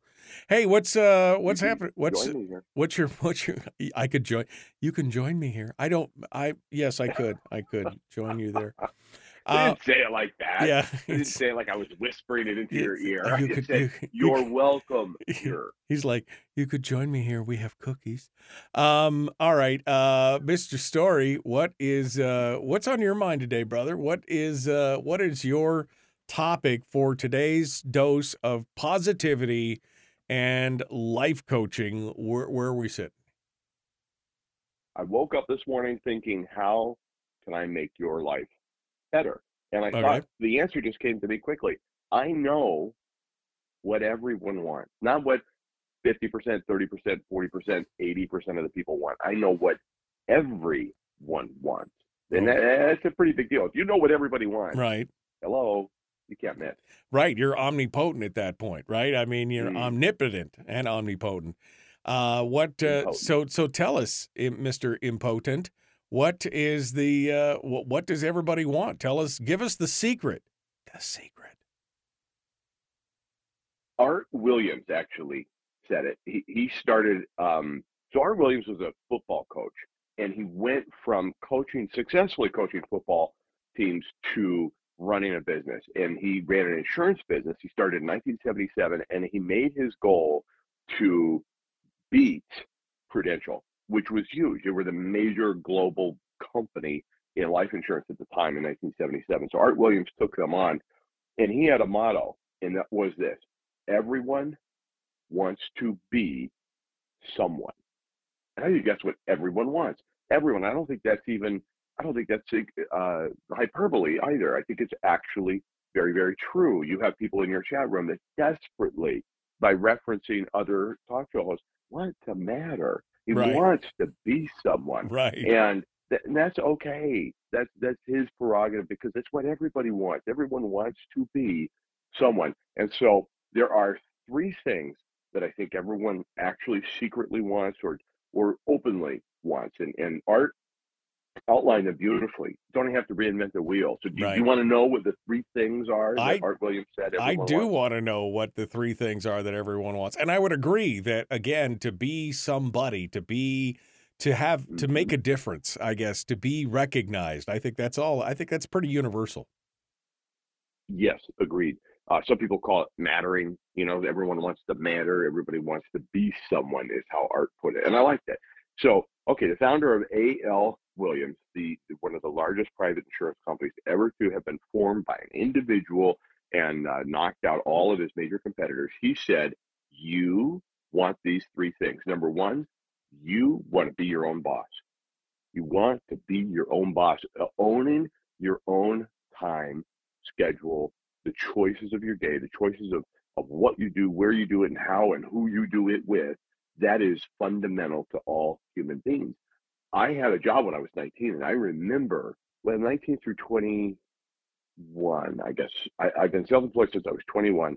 And so I, uh, to this day, I feel like I'm unemployable. However, I remember feeling on the job like I was my own boss. That's what got me through an eight hour or 12 hour day was feeling like, oh, I'm I'm in partnership with this company. I, am actually I'm running my own business here. Right. And I, in my mind, I brought that to to the job, and I think that's a, that's something that each of us can do, no matter what you're doing or who you're working for. If you treat it like you're self-employed, you're an entrepreneur, and you show up here by choice, it, it can make all the difference in in not just perception, but actually maybe even how you show up to a point where other opportunities and doors open for you by being literally your own boss, even on the job working for that guy. So everybody. Wants to be their own boss. That's number one. Yes. Okay. Yeah. Uh, I and, and I know, and I agree art. with that uh, because again, I came from a family of entrepreneurs. I always wanted that. Even as why I always had some kind of side hustle, even while I was mm-hmm. working a full time job, because I wanted at least in some aspect of my life to be my own boss in that in that I think that's why side hustles are such a big thing, especially in America, yes. because you know it is the land of entrepreneurship and opportunity, and that's what people aspire for.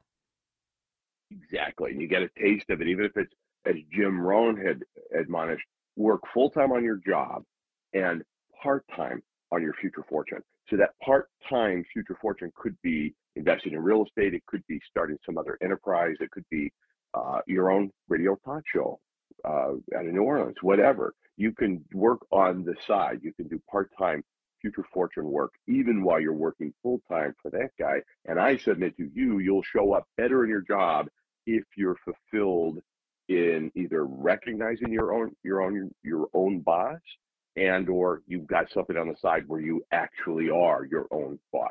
So I agree with you 100%. And I, I grew up the same way. A.L. Williams paid their people in the form of partnerships. You were not employed per se as much as you were a partner with a company. They recognized it, tapped into the fact that everybody wants to be their own boss. They compensated people that way, and they got they got people show up 200 percent, and that's how the company exploded and just grew uh, into a billion dollar company. Right. Second thing that Art Williams said everybody wants is to work at something you love. To work at something you love, and this crosses into that whole purpose conversation or passion conversation, but I agree 100% that you can put the love into what you're doing currently, even if you didn't consider this to be your childhood dream advocation. Fine, show up and put the love in, and you'll eventually get more in cash value than you're putting out in use value to your employer, or other opportunities will show up. But I agreed with Art 100% on this. We all want to work at something we love. This is why most people when they when they've changed jobs or left one employer for another rarely cite money. It's rarely about the money. It's almost always about the culture. It's almost always about the finding work that matters finding something to do that i love. Even if it's a bit of a pay cut or a lateral financial move finding something you love is just absolutely and aspirationally important to almost everybody. Right. No. Okay. So doing something you love being your own boss. What's number three? Build yourself, build for yourself financial independence, becoming financially independent. That's, that's the American dream. That's just the essence of, of, of the, one of the planks of the American dream. I think it's a multi-planked floor, but we'll just say that this is, in essence, the American dream, building yourself a financial independence such that you have choices. You have choices over your time, you have choices over your travel, you have choices over your health and your health care. You have choices in this world as a result of financial independence. And you get to determine what that is. To uh, Warren Buffett, that's uh, $88 billion. To um, you know somebody else, it could be a million dollar portfolio in real estate. For somebody else, it could be $50,000 cash in the bank a nice mutual fund fund growing at a consistent right. five to eight percent per year, and some sort of a pension plan. Whatever right. it is, you get to define for yourself what that financial well, independence looks like. I but think, it's something we all want. I think that's the interesting part because, you know, you listen to a lot of uh, self-help gurus like Chris Story and others, and you listen to them, and and people always, oh, it's always some kind of get-rich thing or do this, the other thing, and I think people misunderstand because I think that I, think you're right. I mean, financial independence is the key phrase there. It doesn't mean that I have to be a gazillionaire. It could mean that I just have an income of eighty to hundred thousand dollars coming in every year. That I now have more free time to do the projects that I want or the things that I want to do. Uh, I mean, you know, if you if you ask, you know, what was what was financial independence for me, I'd be like, well, you know, if I was making hundred thousand dollars a year passively off something that I've done or businesses or things like that, I would be pretty comfortable. I would still be working. I would still be doing other things. But if I knew that no matter what else, if I got hit by a bus tomorrow, that I've got hundred thousand dollars a year coming in, then you know, I would consider that to be financially independent if I had a portfolio, if I had all those things. I think people get stuck on the whole idea of, oh, well, not everybody can be millionaires. Well, I'm not saying be a millionaire. I'm saying if you're making a significant, uh, you know, uh, amount of your income in a passive way or something that you've built that's spending on, I think that's that. I think you're 110% right on that. Financial independence is the one thing that I think people yearn for because there's only so much time.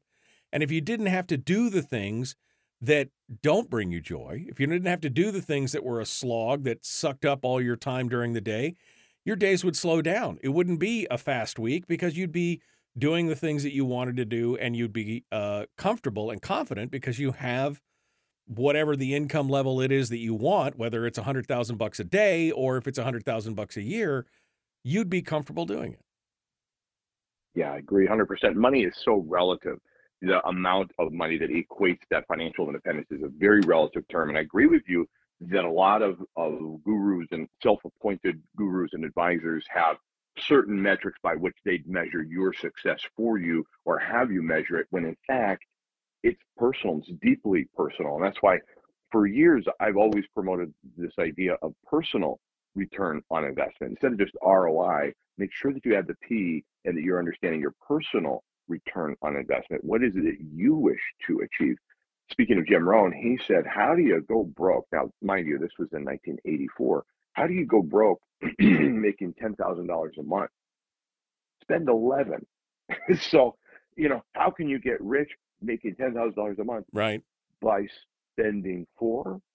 You know, I mean, there's it's all relative. What right. if, you know, so recapping, being your own boss, working as something you love and building for yourself financial independence, if you could combine those three things into one philosophy that allows you to show up in your life where you say, I'm here by choice, doing what it is I want to do, you that's wealth in my book. It, it, speaking of my book, The Backyard Millionaire, do you remember in the end, spoiler alert, in the end, the, the, the, the main character made a choice much different from his mentors. And his choice was to own four homes.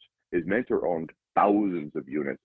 He made a choice and said, look, for me, my definition is to own these four homes, which is the very definition of becoming a backyard millionaire. If you own four homes, by definition, you have a net worth of a million bucks at some point. So the point is, it's personal, it's it's selective, and you get to be your own boss in choosing what you want to aim at for your financial independence. Okay. I say go for go for broke and and uh, see what happens. So break it down Barney style for me here. Um, how do I implement these three things? How do I apply these three things? Be your own boss, do something you love, and achieve financial independence. How do I how do I how do I in, implement that in my life quickly here? If okay, if you're not already running your own business, go get a business license instantly. Go get a, a business license. I don't care what it is or what you call it, and and instantly you'll become a business person, even if you're an employee. Move yourself in your mind from employee to business owner today, and then order business cards with your name and contact information, your business name, and instantly you're in business. If you do not open a business, you do not have a business of your own, it's hard to see yourself as your own boss and self-employed. So I say go start a business today. I don't care what you're doing or how you're doing it or how much time you dedicate to it instantly shift your mind and attitude from employee to business owner. Do it today and then shift from business owner into investor and so on, all the way through the gamut, all the way down to you built your own financial independence and freedom. But it starts with your attitude. Right. And so, one of the best and easiest and fastest ways is spend a couple hundred bucks for the state of Alaska. That'll make Brad happy. That's revenue for the state. And now you're helping the, yourself, but you're also helping the world because you're about to become financially independent if you aren't. And if you already are, then I say challenge yourself to grow a little bit further or help some other people reach down the ladder. If you're listening to this, go, man, I'm so I'm so financially independent. Wonderful. Reach down the ladder and help somebody else up. So those 80% Brad consistently talks about and, and defends every single Tuesday, uh, that 80%, let's build up from the bottom to a Right. point where taking a couple hundred bucks out of their dividend, not a problem.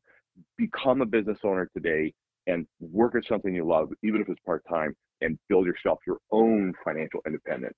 And hey, newsflash, that first step is even easier than you expected. I went to renew my business license last week and the state wouldn't take my money. There's they've got some kind of federal COVID grant. So you can basically oh. get a business license for free.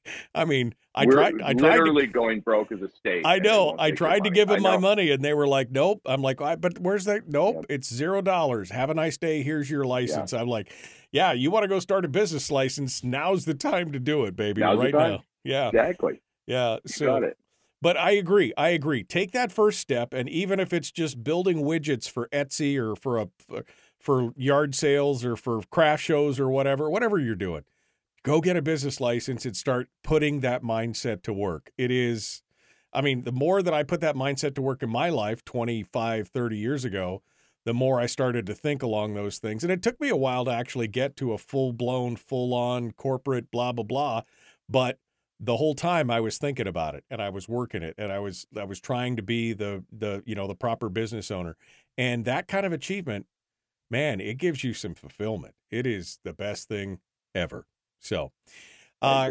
Chris's book is called The Backyard Millionaire. He also has a new uh uh, new show coming out and some other things that I got a chance to sneak peek. Sounds really good by the way. Um, and you could find him, find out about everything that he does at ilovehomeralaska.com.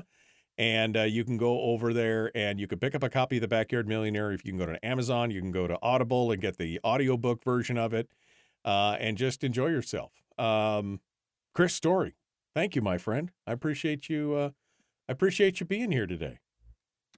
My pleasure. Great thrill. Thank you, Michael. All right. Uh, hold on a second. The Michael Duke Show continues. We got more coming up. Don't go anywhere. We're going to open up the phone lines up next. Common sense, liberty based, free thinking radio. We'll be back right after this.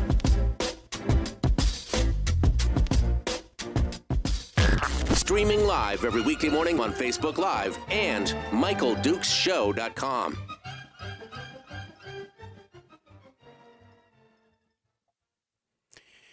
Okay, in the break right now, Chris. I mean, I, I did have to laugh because here we are in a crisis in this state and everything else, and I literally Mhm. tried to give them money when I renewed my business Right. license, and I'm like, "Where's the? I can't. Yeah. Where's Where's my credit card? I got to put this stuff I in." think, isn't it uh, federal COVID dollars? I think it's federal COVID dollars. Yeah, I mean, it's still Yeah, that's really what I from that. heard. Which Yeah, six, seven trillion bucks, and um, you can see, yeah. Yeah. But I want to share a quick story. Do you mind if I share? no, quick story? absolutely. Go ahead. you mentioned craft fairs and it prompted and just ignited in my mind a memory of when I was a full-time potter traveling all over the state selling selling pottery at all the different craft shows. I would and this is what I did for a living, this is what we did uh, financially. It was 100% of our income. But there were people at the Sullivan Arena and the Egan Center and the high schools, uh, the auditoriums where all these shows were going on. I knew one family in particular that I love their story and I told it many times. They were both school teachers and they as a family every evening and weekend would sit around cutting out pieces of plastic that you melt in the oven and come and making little pieces of jewelry pendants um, and little little small earrings and little pieces of jewelry in, in puffin shapes or bears or all very alaskan type things and they would melt them they were really quite beautiful um, but it's that very simplistic childlike cutting with scissors and stacking these little pieces of plastic, baking them in your in your oven at 125 degrees or whatever. You know the stuff Right, you right. did it as a kid. But Yeah. they they took it to another level. It was really quite beautiful. The shrinkies. Little, They were called clips. shrinkies. Yeah, right? shrinkies. Yeah. I think you're right. And then they would put the little clips on the back, and they made every time we do a show together, I would watch and I would observe their sales. They were making three to four thousand bucks a weekend on the side, and that made that's that's huge. That's a big deal. And what they gave up was just some television time. Oh no, they didn't. because they had the TV on while they were working as a family around the dinner table, actually converted into a widget factory, making all this extra money. And so I, I always think back to that and go, wow, you know, here they are, their own boss. They were doing something they loved in Right. school teaching, but also they did this. They loved their artwork and they turned it into a business and built financial independence, irrespective of whether or not the, the union was able to get them a, a monetary raise that next year or not. They'd already made their own raise and they were making their own way in the world on the side. I love that story. That family was just wonderful. Yeah, no, I mean, and that's that's that could be something as simple as that.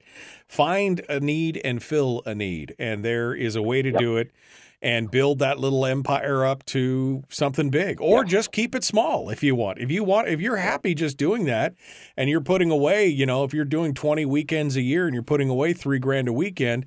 That's a nice little nest egg that you can put away every year and make sure, you know, that comes back to that financial independence and that freedom of if the car breaks, you don't have a you don't have an intellectual meltdown because you don't have the money to fix it. You know what I mean? Exactly. Precisely. Yep. I agree 100%. Yeah. So thanks for letting me share that. It's just it's, it's a story that inspires me. And I think in terms of when I'm doing projects on the side, I think about that family. I think, yes, they, they're, they're, what a guiding light. What a great example. Yeah. Well, I agree, and I appreciate you coming on board. Uh, I think it's inspirational the things that you talk about, and I mean, I appreciate it because it again it reminds me of that backstory. And I think this is this this story today of everybody wants to matter, everybody wants to be their own boss. You know, working at something you love, even if you don't love it, find something to love about it. Take ownership of it, Mhm. and then that financial Yeah. independence. I think that is the super important. And uh, I agree. And then, and then how about offering Harold a, uh, a segment? Yeah. Well, the phone lines are always open. He can always call in. Ever Uh, call in? uh, we had him. We interviewed him one time when he was running for uh, when he was running for office. We interviewed him one time. Uh, oh, okay. but uh, you know, he's just he's just pulling your pigtails, Michael. Just Oh, think yeah. about that. That's Just- all he's doing is pulling your pigtails. it's the He. Molotov cocktail into the crowd. That's what it is. So something like that. Dan Fagan, that was classic. Yeah, Uh, because Fagan was so good, so good. Um, all right. Um, all right, thank man. you, thank you, my friend. I appreciate it. It's good to talk with you. We'll talk to you again soon. Catch you later. All right. Chris Story, the man from Homer, uh, our guest, uh, our guest today here on uh, the Michael Duke Show. We appreciate him coming on board and being part of it with us today. We like that. It's good stuff. All right. Um, here we are. We're getting ready to jump in. We're going to fire the phone lines up. Oh my God, Jeff is still there. I didn't realize it. I just looked up and saw Jeff is still in the chat room. He was dedicated to have something to say today.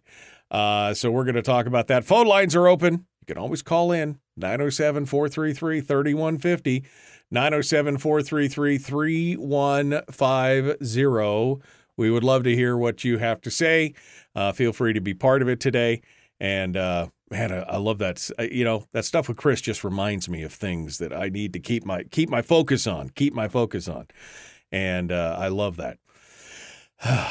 okay, all right, y'all ready to uh, y'all ready to do this thing? Let's uh, let's get things going on here, and uh, jump back into it. The Michael Duke Show. Ding. Let's get it done, shall we? Here we go.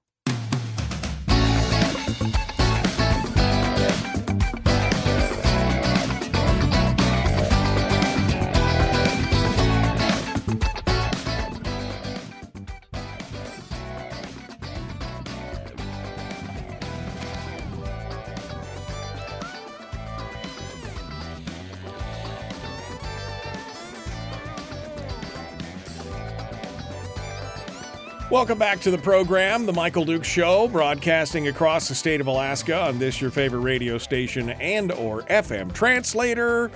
This hour of the program brought to you by your friends at Satellite West. You'll find them at satellitewest.com. From Chignik to Chickaloon, from chicken to I can't think of another CH. Kaktovik. Not the same, but you know what I mean.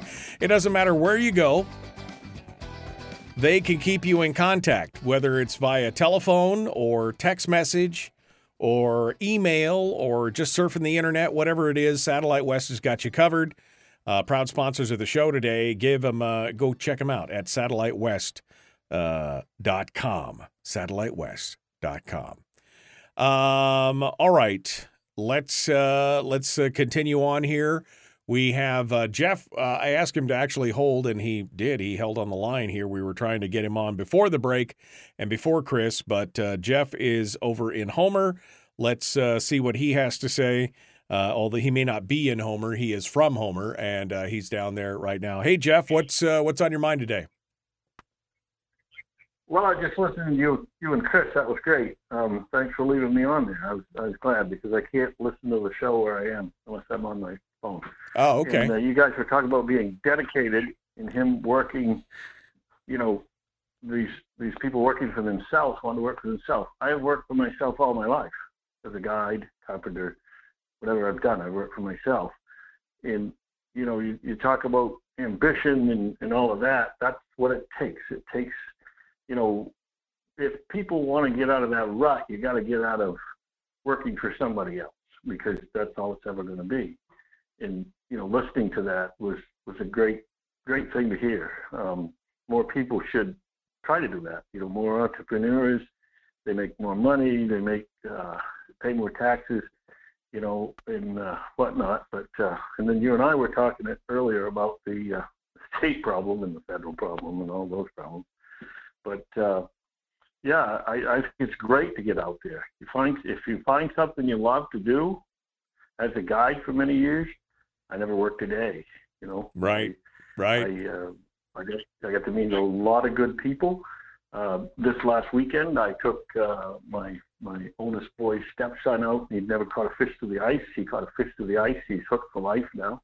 You know, that's things that I've always done. You know, and you can be proud of those things because we made a fisherman out of that young, you know. And I say better to fish than take drugs. So, um, you know, we have always worked hard. My kids do, and I taught them that. I taught them skills, skills, skills. You cannot live on one skill. Some can, okay? You're a lucky one. You've got the skill on the radio. You've been there. That's a great thing. But I'm sure you got other skills you know, sure. through life. And and uh, you can't. I meet people. Used to guide them all the time. Had one skill, worked at the belt factory, Delco belt with them, and overseas they had no idea what to do, lost. Um, so you know, the best thing you can do as a worker or working for yourself is to have every skill you can find and learn it. Learn that skill don't pass it up. If you've got a chance to learn something, learn it. If you're not learning, mm, time to die. I always said I learn every day. So, right. You know, I, I think uh, what Chris was saying and you were saying is is a very good thing. Just it would be really nice if we could teach our government that. Well, yeah, I mean that's that's for sure. no, that that's hundred percent for sure. If we could teach the government, that would be great. And you're right; everybody has to have multiple skills. I mean, you got to have a multiple. Yes, I'm good at being on the radio. I'm also good at voice acting. I'm also good at selling. I'm also good at, you know, fill in the blank, whatever it is. You've got to have. You know, people should always have a plan B right? I mean, people should always have some kind of plan B just in case plan A goes gunny sack. You got to know exactly what you're doing. Yeah, and, and, and yeah, no, absolutely. and you along with it. Yeah, no, and you can't be the you can't be the guy that works at the factory that has one skill that uh, when the factory goes away he doesn't know what to do. You've always that's why the side hustles and the entrepreneurship is so important.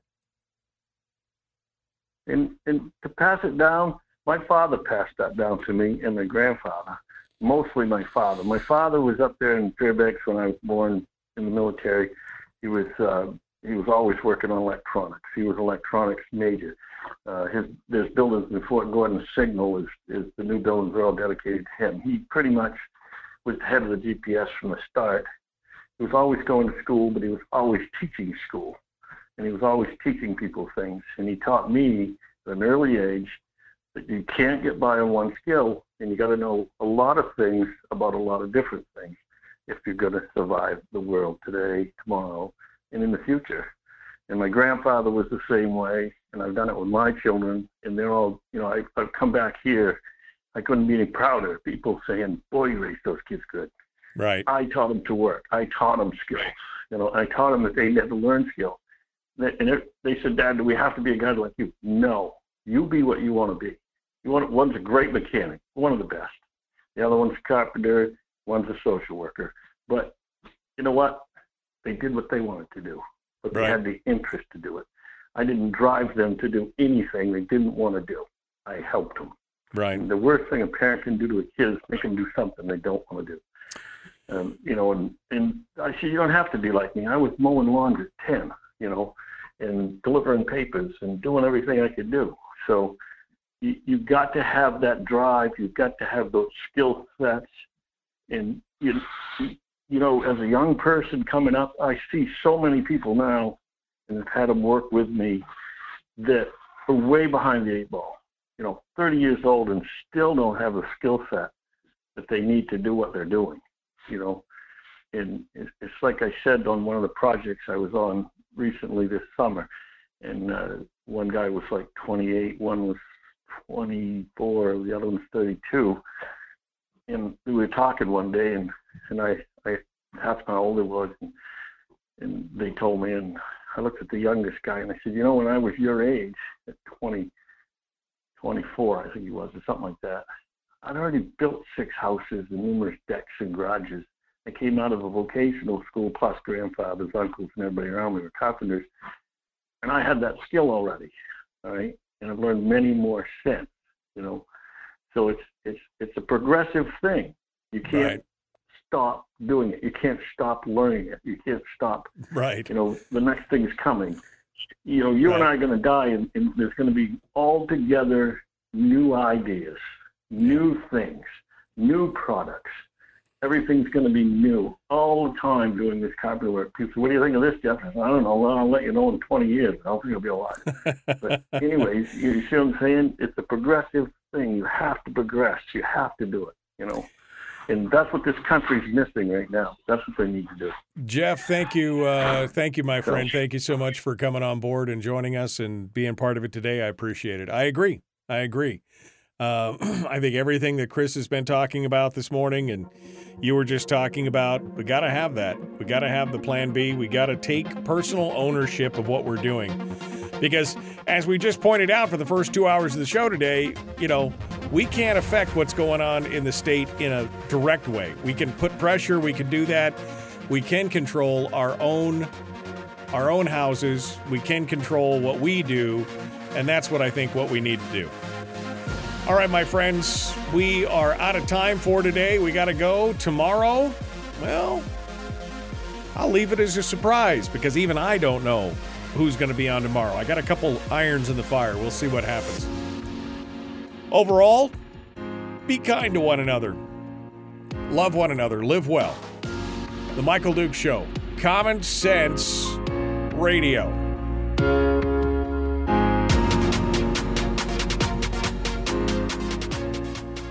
Thank you, my friends. I appreciate you all joining us in the chat room today, especially you early birds like Mikhail and Brian.